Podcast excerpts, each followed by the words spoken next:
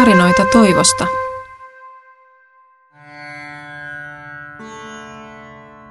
Nimeni on Parasram.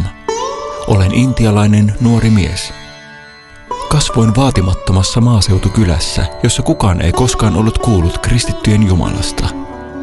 Paras ystäväni kuunteli aktiivisesti radiota, erityisesti musiikkikanavia. Eräänä päivänä kanavien välillä sukkuloidessaan kaveri kiinnitti huomiota uuteen radioääneen. Hän pysähtyi kuuntelemaan kristillistä radiokanavaa ja kuuli evankeliumin sanoman. Ystäväni kuunteli ohjelmaa päivittäin, oppi lisää Jeesuksesta ja jakoi kaiken minulle ja muille ystävilleen. Kaverini aloitti kylässämme rukoustilaisuudet ja minäkin vierailin niissä päivittäin.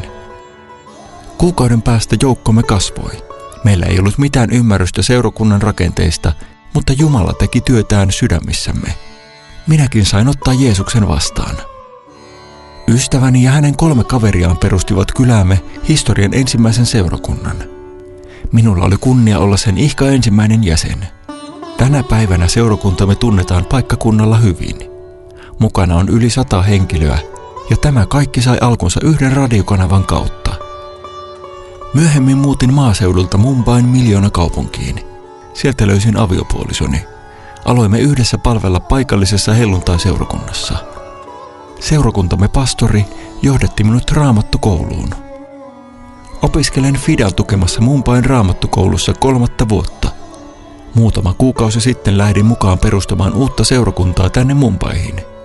Uudessa seurakunnassa kokoontuu jo parikymmentä henkeä sunnuntain Jumalan palveluksiin. Pyydän teitä suomalaisia rukoilemaan seurakuntamme kasvun ja kehityksen puolesta. Jos haluat lukea lisää tarinoita toivosta, tilaa Fidan ilmainen uutiskirje osoitteesta www.fida.info. Siis www.fida.info.